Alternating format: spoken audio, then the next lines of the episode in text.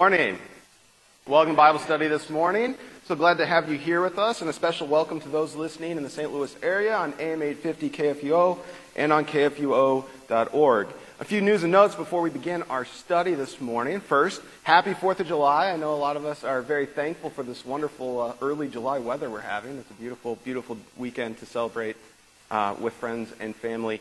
There are handouts in the back corner if anyone did not grab a handout. Um, but if you'd like to take notes on those, or you can use your phone or uh, your own personal Bible if you brought that with you as well. Uh, today we are going to try to get to the end of Luke 2. And I say that because we've been, I, I, every time I've done this study so far since we started in summer, I prepare for about 20 verses more than I end up getting to. So we'll see how far we get today, but we're going to try to finish Luke chapter 2 today. And again, we'll find some very familiar words.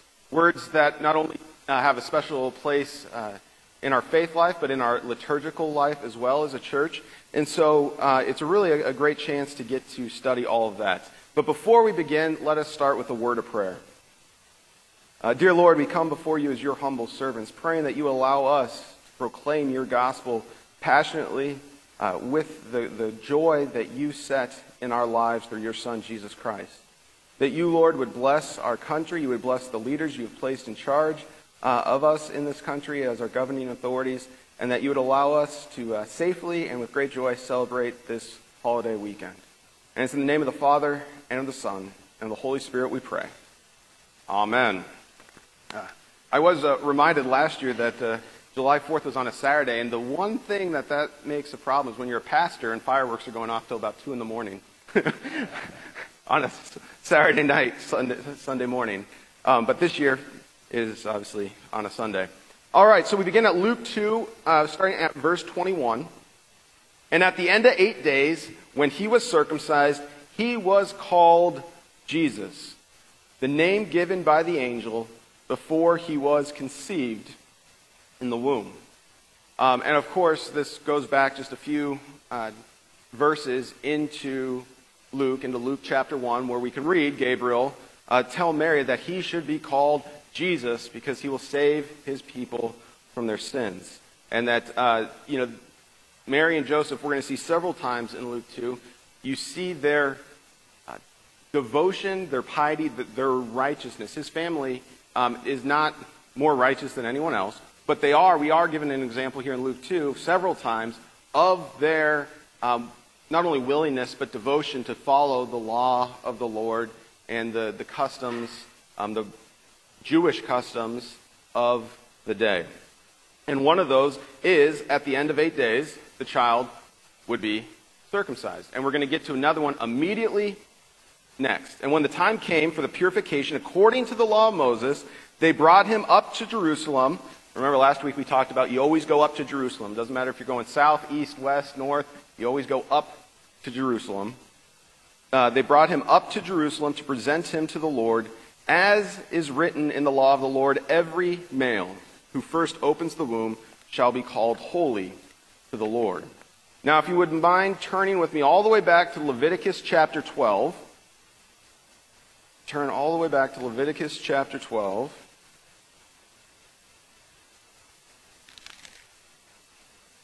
We read exactly what is referenced here in Luke 2.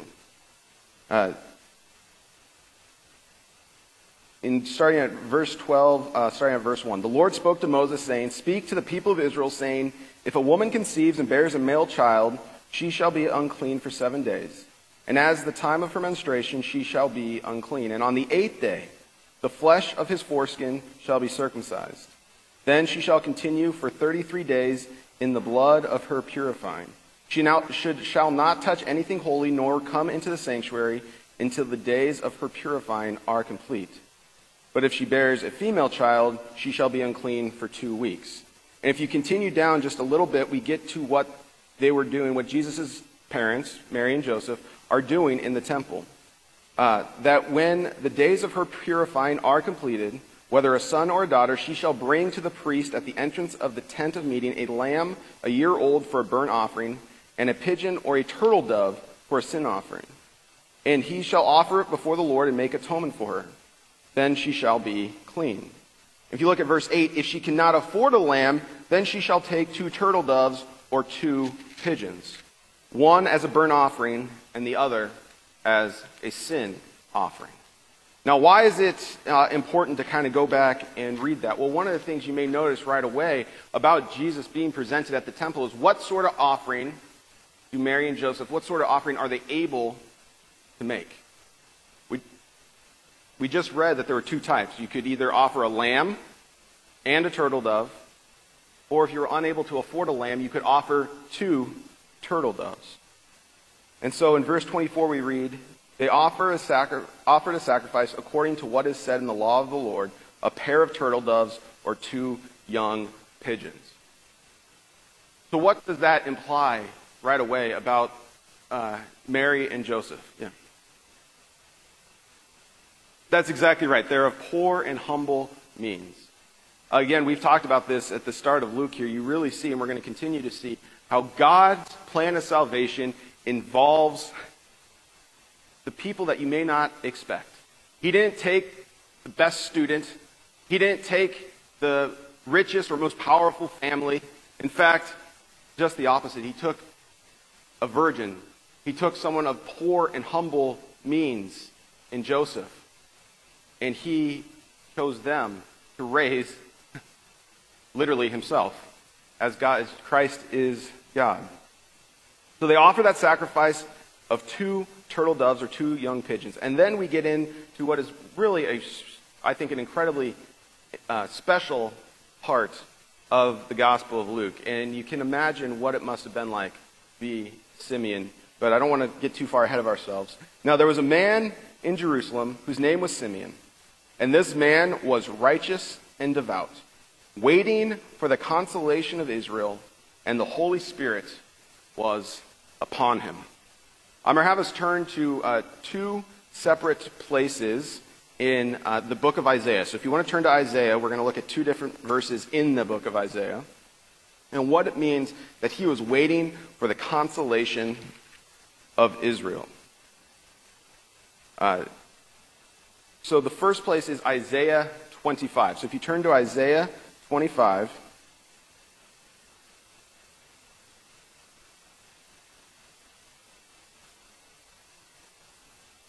And if you go to verse 9, and this is a well known section, we had it in our lectionary just a few weeks, or a few months ago, I believe. Um, it will be said on that day, Behold, this is our God. We have waited for him that he might save us. This is the Lord. We have waited for him. Let us uh, be glad and rejoice in his salvation. And if you would turn just a few chapters later into Isaiah 40, verse 1.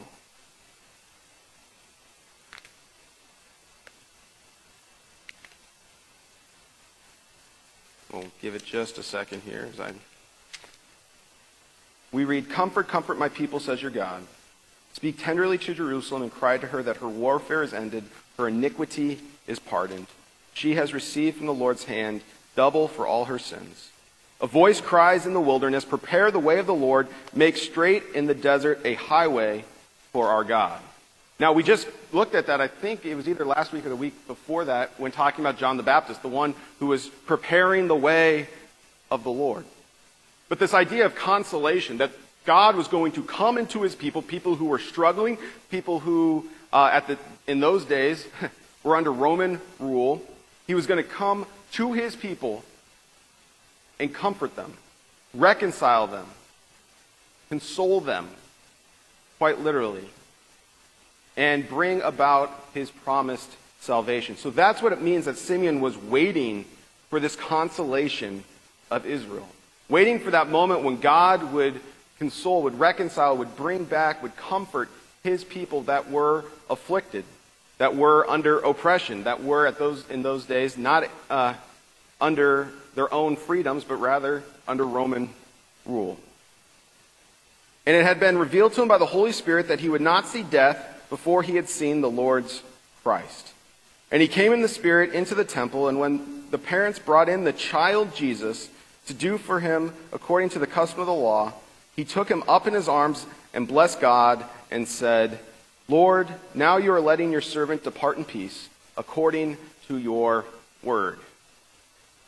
Now, when you've heard this probably discussed in the past, what comes to your mind when you think of Simeon, just as a, an individual? What do we generally think he was? Old. That's exactly right. You notice here in Luke 2, does it mention he's old?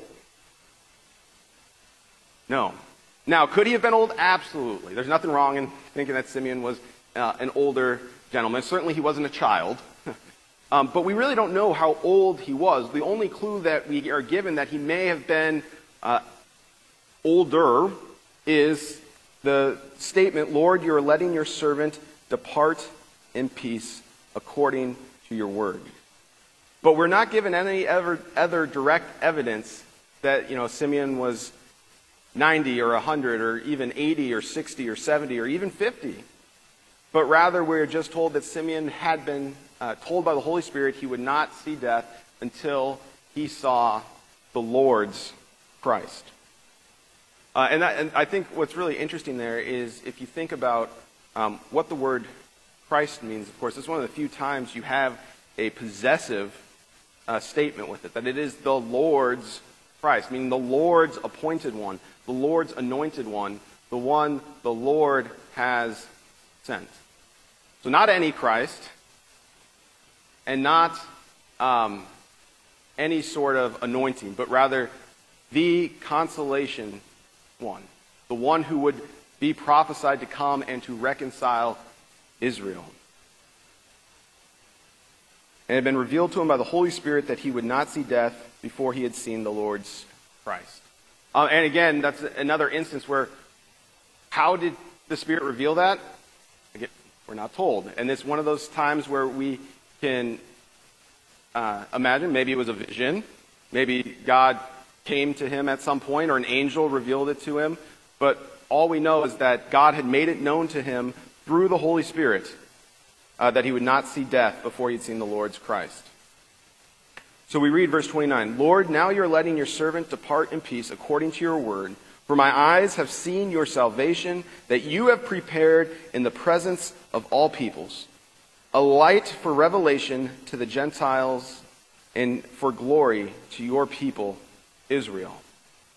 Uh, what a bizarre scene to have been able to witness in that uh, temple. A, a, joyous scene, but one of the things that strikes me when we think about the Nunc Dimittis, which is what this is called often, uh, the Song of Simeon in our liturgy, we often sing it after communion, for example, uh, is what has changed for him? He is saying, Now you are letting your servant depart in peace. What in his life has changed? What in Israel's life has changed? From that morning till after he saw the child. I'm sorry. Well, he is assured of salvation, yes, but what strikes me is that nothing has directly changed. This is an infant. This is a child. And yet he can make that proclamation in faith that he has seen the salvation that God has prepared in the sight of all peoples. That afternoon, the Romans are still ruling. Uh, Jesus has not risen from the dead yet, has not been crucified yet, has not done any miracles yet. And yet, in faith, he gives that joyful proclamation. I think it's a wonderful testament, and we, we read right away that he was righteous and devout, but you see that in that proclamation that uh, you wonder, it must have seemed a little strange, I'll just put it that way, for those who probably knew Simeon. What do you mean you've seen the salvation of God? Uh, this is a child, this is an infant. It's not a king. You know, it, it does not appear like they had in their mind the salvation of God, how it was supposed to look.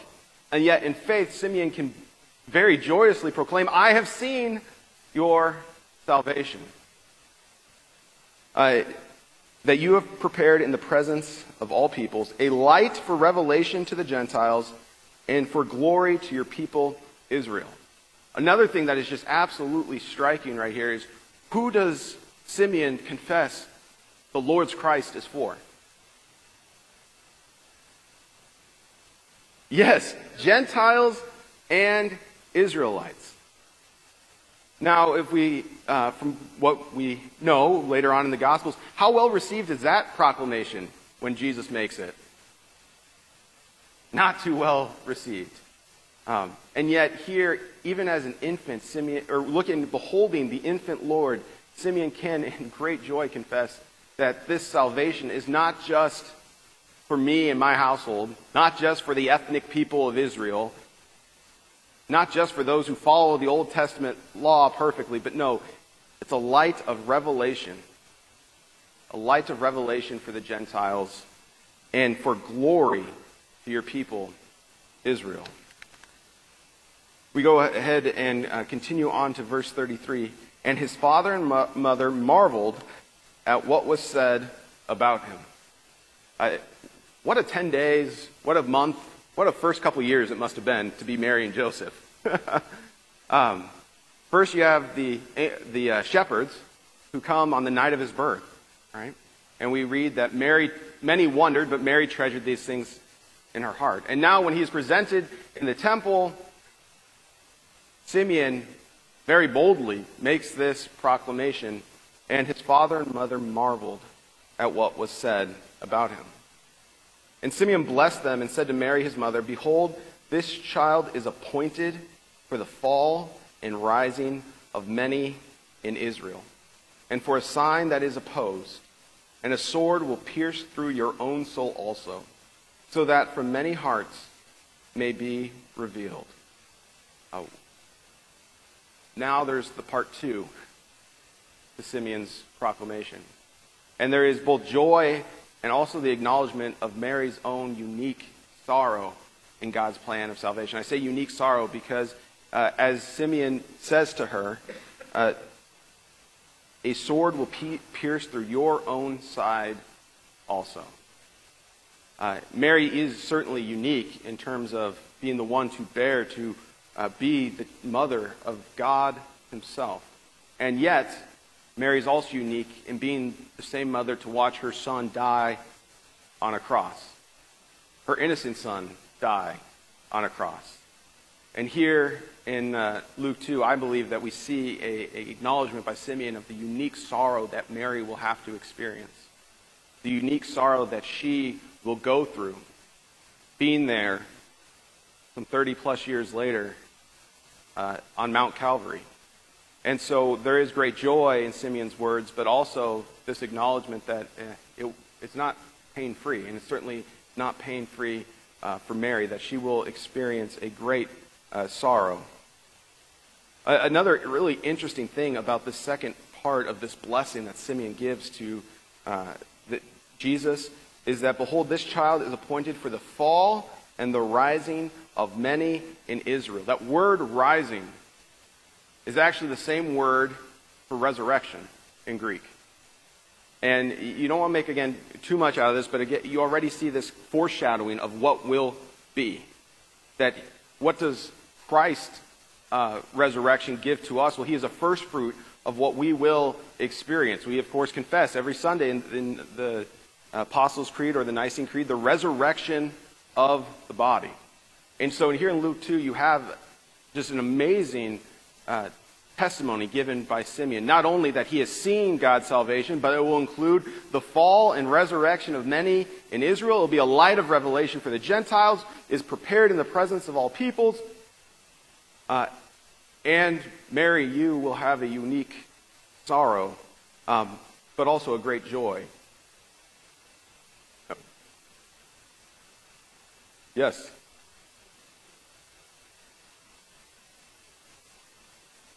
Absolutely. She had a mother's love for this child. Um, and, and of course, as the disciples themselves did not understand, she, she did not understand that he was going to rise on Easter morning. She had that real sorrow of seeing her son go through a, a torturous uh, death, all for being God's salvation for his people. Yeah, so uh, we continue then in verse 36 and there was a prophetess Anna, the daughter of Phanuel of the tribe of Asher. She was advanced in years, having lived with her hu- husband seven years from when she was a virgin. and then as a widow until she was 84. She did not depart from the temple, worshiping with fasting and prayer day and night. And coming at that very hour, she began to give thanks to God and speak of him to all who were waiting for the redemption of Jerusalem. Uh, you notice it's an interesting change of nouns there. He doesn't say the redemption of Israel, or, but for the redemption of where? Jerusalem. You know, in Luke, uh, Jerusalem plays such a central focus, and it certainly does in all the Gospels, but especially in Luke, this idea that uh, God's salvation kind of begins and ends in Jerusalem. And so you see that with the prophetess Anna. And uh, we, I think, briefly touched on it. I, I was talking with you a little bit, Bud, that it was amazing to see who God revealed this to. Anna, as a prophetess, is also a widow. Again, this is not the people that you would pick for God to reveal this wonderful news to. Just like the shepherds. well, if we want to start way back, just like you wouldn't expect him to pick a virgin. You wouldn't expect him to pick someone from Nazareth. You wouldn't expect God to reveal this to a bunch of shepherds in a field outside of Bethlehem. You would not expect uh, God to reveal this to Simeon. You would not expect God to reveal this to a widow. A widow who kind of was not seen in those days, to not have a husband, to not have a male heir to take care of you, was a great uh, difficulty. And that's why one of the things uh, Jesus says, and in, in quoting Isaiah uh, later on in Luke, is that the year of the Lord's favor means that he brings comfort to the widow, to the orphan. A widow would not be the person you'd expect to get to go and proclaim this, and yet that's exactly who God uses proclaim that the very same proclamation Simeon had, that she has seen the salvation God has prepared before all people. Uh, and she gives thanks to God and uh, spoke of him, the child Jesus, to all who were waiting for the redemption of Jerusalem. Are there any questions? Yes.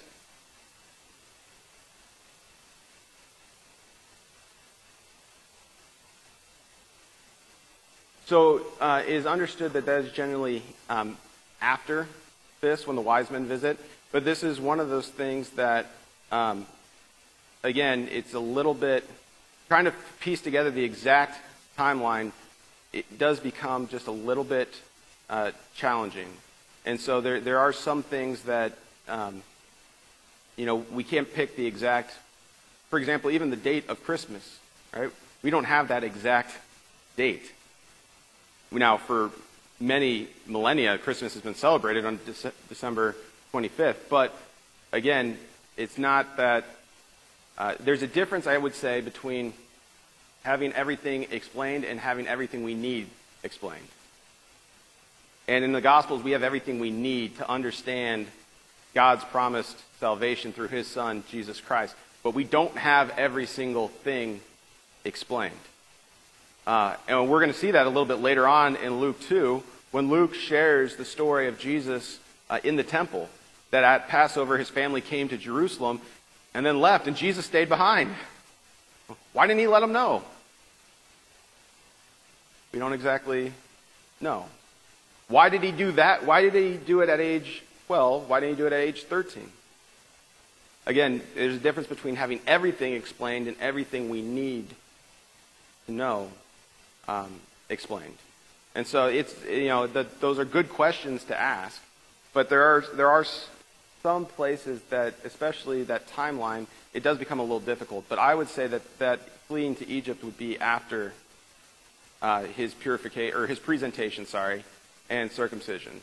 Um, one, because it's only eight days, and the wise men, it generally understood, came actually maybe even a couple years after Jesus had been born.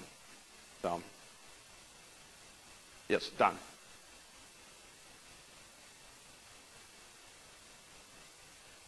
Well, so in those days, it, it, worked just a little bit different. Even in our baptismal rite today, what's one of the questions we ask the parents? How is this child to be named? Did that child have that name before that time? Yes. And I would even go as far to say, um, does a child have their name before the birth certificate is signed? Yes. That they, their name is what their parents um, elect uh, to call them. And in this case, Jesus is unique in that who elected to call him Jesus? Not Mary, but God. And that's what Gabriel said. He shall be named this. He shall be named Jesus. Um, I, again, I, I, mean, I guess theoretically it would be possible, but it seems very uh, unlikely that Mary and Joseph did not reveal that his name would be Jesus uh, until the uh, date of his circumcision. But this is more customary that um, on that day, the parents would then tell the uh, priest in the temple what the child is to be named. So, does that kind of help?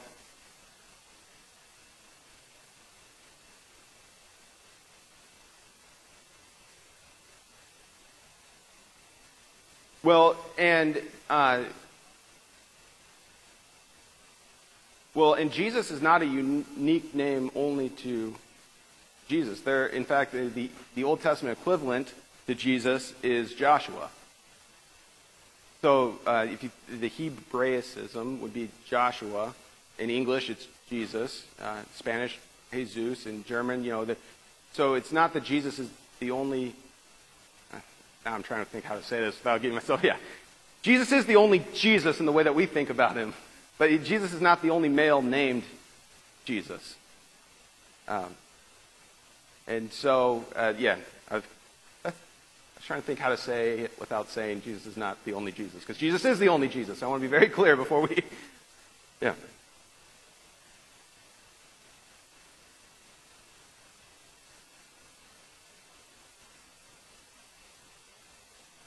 Evangelist? Yeah, that's a great point, Steve. So the comment was made. It's, it's like John the Baptist and John the Evangelist. They're both John, um, but they're very. Uni- they both have very unique roles uh, in the gospel. You know, uh, John the Evangelist did not fill in for John the Baptist. you know, it, they're two completely separate individuals. But yeah, I would say perhaps that's why um, Simeon was able to recognize it. We, again, don't know exactly what the Holy Spirit uh, told him outside of, you will see uh, the Lord's Christ before you die. So we don't know if he was told, you know, wait for someone in this time that is named Jesus, or if through faith, through the blessing of the Holy Spirit, Simeon was able to immediately, before he ever found out what the name of the child would be, and I, I would tend to lean that way, that that's how Simeon was able to recognize Jesus, that through the Holy Spirit, he was given this unique and special insight that this child is the Lord's Christ, the one that you had uh, been promised to see before you died. So, yeah, that's a, a good, good point. Any other questions? Yes.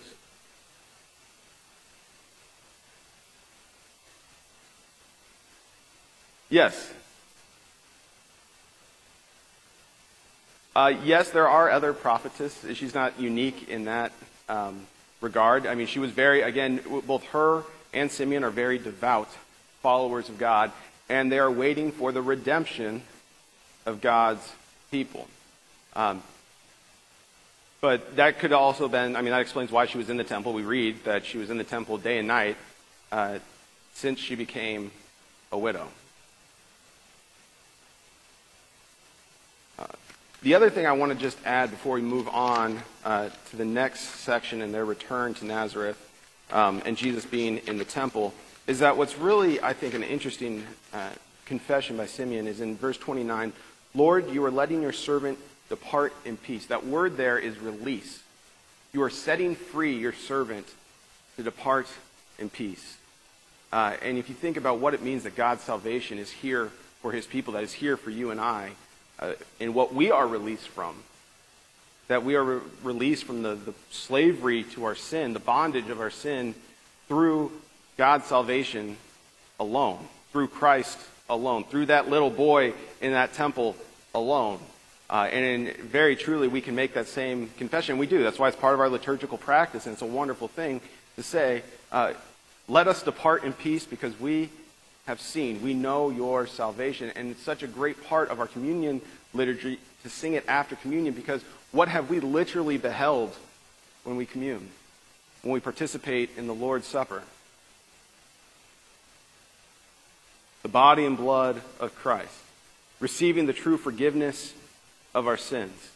Um, perhaps we don't always think of it um, as, as deeply as we should because it is a, such a regular practice of our worship life. But truly, every time we commune, we are beholding the salvation that God has prepared for us. Now, in a different way than Simeon beheld him, you know, seeing him in the temple. But it's no less present, it's no less real that we are truly touching, seeing God's plan of salvation for us in our lives. And the same thing can be said at baptism. When we see a baby or an adult baptized, uh, we are seeing God choose them, claim them as his own. We are seeing the salvation that he has prepared for us as his people. All right, so we will uh, move on, if there are no other questions, to verse 39. All right. And when they had performed everything according to the law of the Lord, they returned into Galilee to their own town of Nazareth. And the child grew and became strong, filled with wisdom, and the favor of God was upon him. Now, if we go back to Luke 1, verse 80, uh, we read a very similar passage. And the child grew and became strong in spirit, and he was in the wilderness until the day of his public appearance to Israel. And of course, who is that referring to? Well, John the Baptist. And so you have still this connection. We talked about that in Luke 1, that there's such a, a connection between um, Elizabeth and Mary. And in terms of, there's such a connection between who John uh, would be and who Jesus would be. Uh, that, again, that connection is made here even in 2, that we're, just like John uh, grew strong in the Spirit, so too uh, the child, Jesus, grew and became strong, filled with wisdom, and the favor of God was upon him. Now, his parents went to Jerusalem every year at the feast of the Passover. Now, I talked about that. We would discuss a little bit just the, what we see is the piety or the, the righteousness, the, the devotion that Jesus' family had to God. And one of the examples is right here. The whole family was not required to go to Jerusalem every year. The males were, if they were able, but the whole family was not required. And so, for Mary to make that trip as well, for the whole family, and that's what it says, uh, his parents went every year at the Feast of the Passover. For his whole family to come to the Passover every year is just another example of that devotion, that righteousness that Mary and Joseph had in their devotion and their love uh, of the Lord. And when he was 12 years old, they went up according to custom. And when the feast was ended, as they were returning, the boy Jesus stayed behind in Jerusalem. His parents did not know it. Um, now, I want to be very clear Mary and Joseph were not unattentive parents. Uh, I think we read this sometimes in our context today and think, how could they have forgotten their child? Um, you know, it's not a, supposed to be a Christmas movie when that sort of thing happens, right? Um, but uh, in those days, there was a there would be a great number of people probably coming from Jerusalem, probably lots of relatives that would be, or coming from Nazareth, sorry, to Jerusalem for the feast of Passover. And so you would have uh, dozens, if not maybe a hundred or more people coming to Jerusalem, making this pilgrimage to, to Jerusalem. And much like if that were to happen today, it's a little tougher to keep an eye on everybody when you could probably trust, well, he's in the group somewhere. Um, and it, he's 12 years old. They've probably done this now. Well, they have done this 11 times, and 11 times he's been in the group. Uh, so I just want to be clear that they're not unattentive parents. They weren't, you know, asleep at the wheel here. And, uh, and also, Jesus was not being disrespectful. Uh, even though uh, I remember a time very distinctly where I got in trouble for getting lost in a Costco when I was like six years old. Um, I, should have thought of this, tried to use that excuse. Oh, don't you know I was um, but uh, Jesus was not being disrespectful to his parents, but rather, again, he was uh, acting in accord with his purpose, in accord with being the Lord's Christ, and we'll see that in his response. You notice he doesn't say, um, "Yeah, sorry, I didn't listen, mom and dad, and you know, stayed behind." No, he says, "Why are you wondering where I would be? Of course, I would be in my Father's house." Uh, so his parents do not know it, but supposing him to be in. The, oh, do you have a question, Bud? And, and that's, a, that's a great point. So the comment was made, just for those listening on the radio, if you couldn't hear it here in the gym, that this, uh, being 12, this was kind of a, a, special marker, and an appointed time for him to kind of, uh, I don't want to take the next step, but uh, establish that, you know, he does have this wisdom, this truly godly wisdom, that he is uh, both God and man. Uh, I would say, though, it's not a start, it's not the start of his ministry, because of course that's later on, but it is, I think, an important, um, an important moment, which is why Luke records it, and it certainly tells us a lot about who this child is. Uh, in some ways, uh, you know, we don't have a lot, oh, we don't have any information about his, for example, teenage years. Uh, I can't imagine what it would be like, though, to be Jesus' brother or sister. that'd, that'd, have to be an interesting, uh, an interesting role, I'll just put it that way. Um, but we don't have that information either. So I would say here, the reason why Luke includes it, the reason why it's, it's significant, is that we are shown very directly that this child has the wisdom of God himself.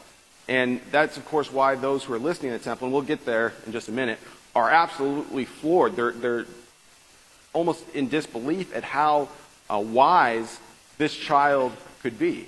You know, there's no Google in those days. It's not like he had an iPad in his room and was just Googling all these things, and that's how he's able to know it. There's no way a child should be able to understand and converse in subjects that take decades to memorize in the oral traditions or, or even have great understanding of, of, the scrolls, of the books of God's Word um, at 12. That just that wouldn't happen. He would, should know some and certainly would know some, but uh, let's save that for a couple minutes so we can get there uh, first. Uh, but supposing him to be in the group, they went a day's journey and they began to search for him among their relatives and acquaintances. And when they did not find him, they returned to Jerusalem searching for him. And after three days, they found him in the temple. So not only do Mary and Joseph, you know, they do get about a day's journey, but when they get back to Jerusalem, and this, I believe, I mean, I think this is one of the reasons that Jesus makes the statement he does the way he makes it. Where do they not go right away? To the temple. Right? And again, that's not to say that they were being bad parents, but they probably had other relatives living in Jerusalem and figured, well, if Jesus didn't make it with the group, he's probably at, you know, uh, Uncle John's house or uh, Aunt Hannah's, you know, place. And so they probably were going around Jerusalem to maybe even different areas where they had stayed in the past while they were up there for the feast of Passover and checking. Are you, you know, is Jesus here? No. Is Jesus here? No. Um, but for three days, they don't go back to the temple. And after three days, they found him in the temple, sitting among the teachers, listening to them and asking them questions.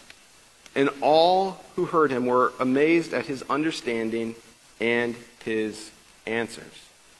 Uh, this is one of those ways that you would learn in those days. It was, it, a little similar to if you've ever been in, in a maybe a, like a plenary session in a college environment where uh, you are told to come basically with the material read and you just start with your questions. And that was really the primary way learning occurred when you were talking with rabbis in those days. You'd get around in a little circle or maybe in a little even uh, larger group and you would ask the rabbi what he thought of this.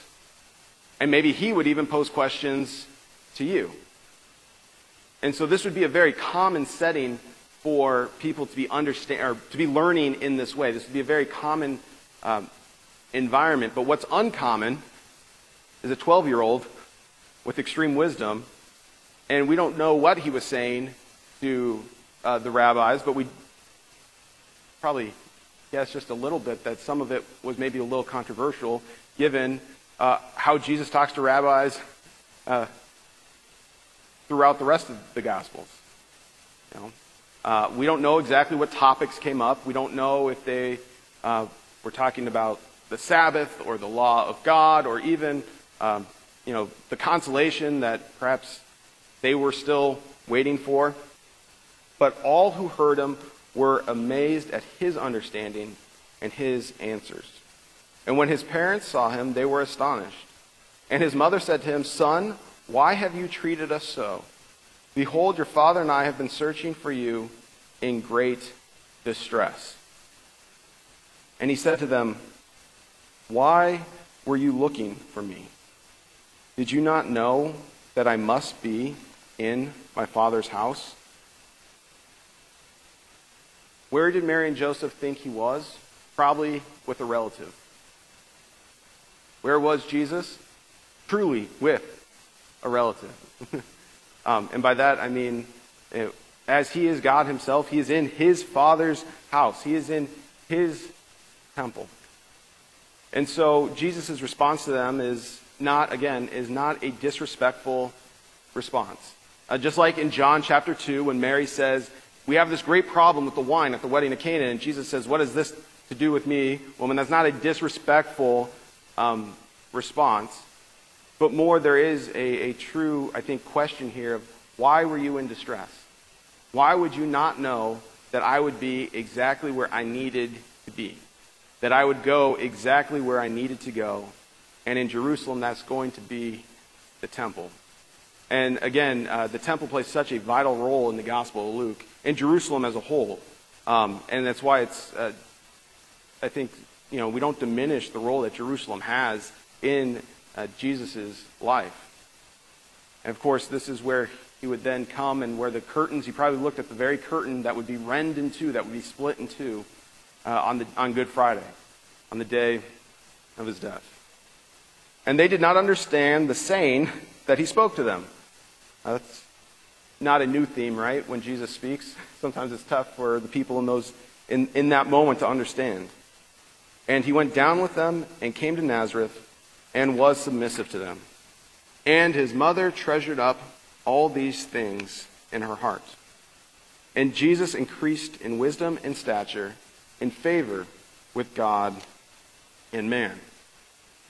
Now, I think it's very interesting that not only when he's born, um, and not only is there marveling at Simeon's proclamation, but even at 12, what is Mary doing when she sees Jesus? I don't want to say in, in action, but when she sees what God is doing through Jesus.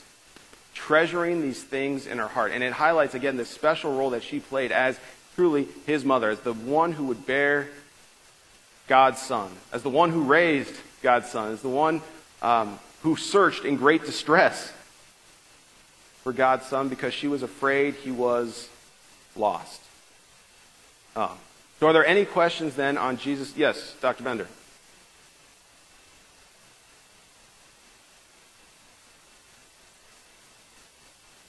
That is a good, that is a good question. I think we see time and time again the unique uh, importance that Mary has. We see uh, that, that, that's, a, that's actually a, a, very good question. I hadn't thought of that question. That's a good. um, but when you think about her role in the Gospels, we hear of Joseph as in the fact that his parents, for example, went up, not just Mary, but who does all the speaking in the Gospel from his family? Mary. And who in John, for example, approaches him? Mary.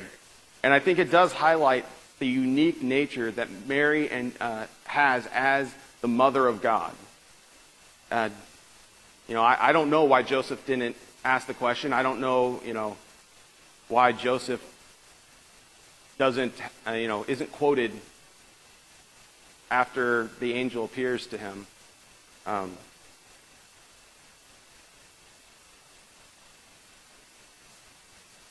Well, and I think you know that's a good point too. That is his father Joseph. Well, in one sense, in an earthly sense, his father, you know, Joseph raises him, and it, Joseph is uh, his earthly parent. But of course, who is Jesus' true father? Well, his father in heaven, that God Himself. So that, that's a good point, Steve. That you know there is that aspect as well. That his father is not just um, Joseph, but that truly his true father is God himself. yeah. Wait, this isn't my house. Yeah. I, I think she did. Uh, and I think you see that through the statement again in verse 51 that his mother treasured up all these things uh, in her heart. All right. Wow, we actually got through that a little bit quicker than I when I thought. Uh, yes. Oh, question, David.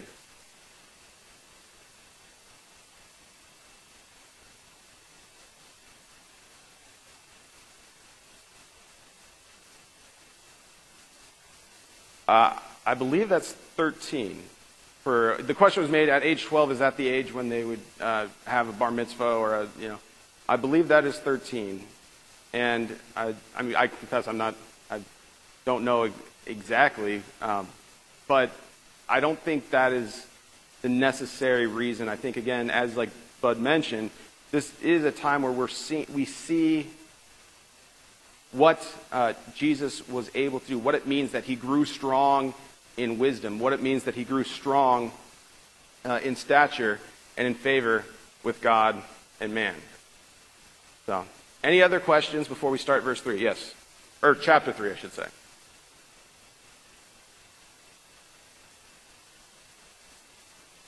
Uh, that, that's a very good. The comment was made.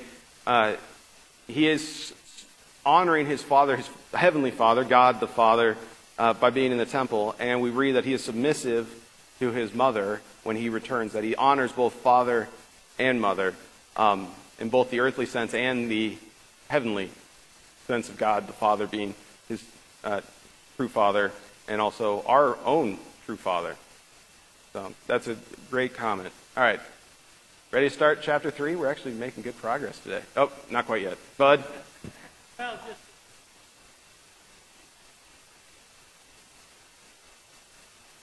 Yes. yeah, do you know, uh, do you not know that I would be in my Father's there? Huh. You're right. It is uh, indirect that the, the word house uh, is not, oikos would be house, is not directly present, but I think it would be implied by the very nature of him being in the, the temple um, that that was the house of the Lord. Uh, and so you're right that in the, in the Greek it is not directly implied, but I, uh, I'm reading it here that I think you know it's a pretty easy. I don't want to say addition, but the understanding is there that do you not know that I'd be in my Father's place, there in my Father's uh, place? Yes.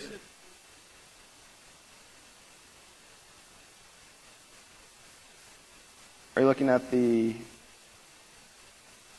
Let's see. Not know that.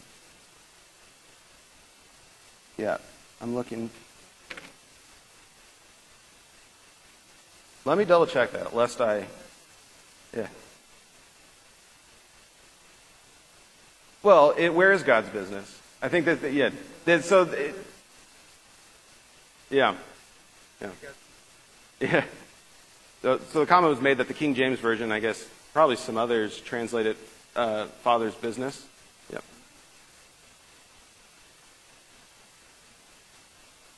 So yeah, that would be probably a plural then. I'd have to double check that. Uh, that in her translation says it's literally in the things of my father. So, um, I mean, I like house in the sense of where God, where is where is God's presence? Where are the things of the Lord? Where's the, there's a locatedness in that temple. Um, and it's an intentional locatedness. But, but, you're right, very easily it could be business. It could just be translated quite woodenly, uh, things. Um, so, yes?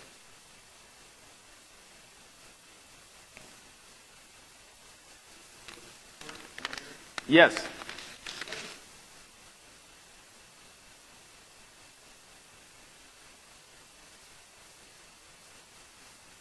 No, you're, you're absolutely right that there were not. Uh, so the comment was made, if you could not hear it, um, that it's not just the cross may be the fullest fulfillment of that sword piercing through Mary's own soul, but there were other moments in Jesus' lives where he scorned or rejected. Uh, our gospel reading for today, for example, in his hometown where they, uh, there is no faith, we read.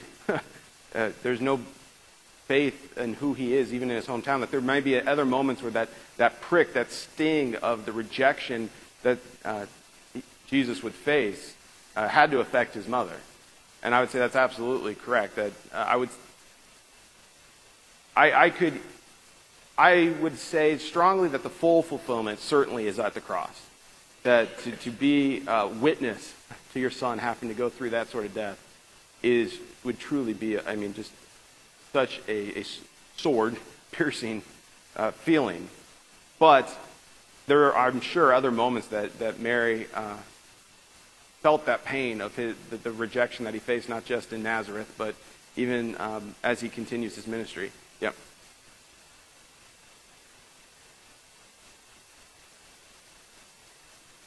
Yeah, no, that, that's a, a great comment. That, that this Simeon, by stating this, um, it, it is indicative right away that to Mary, at least, uh, it's not just going to be roses.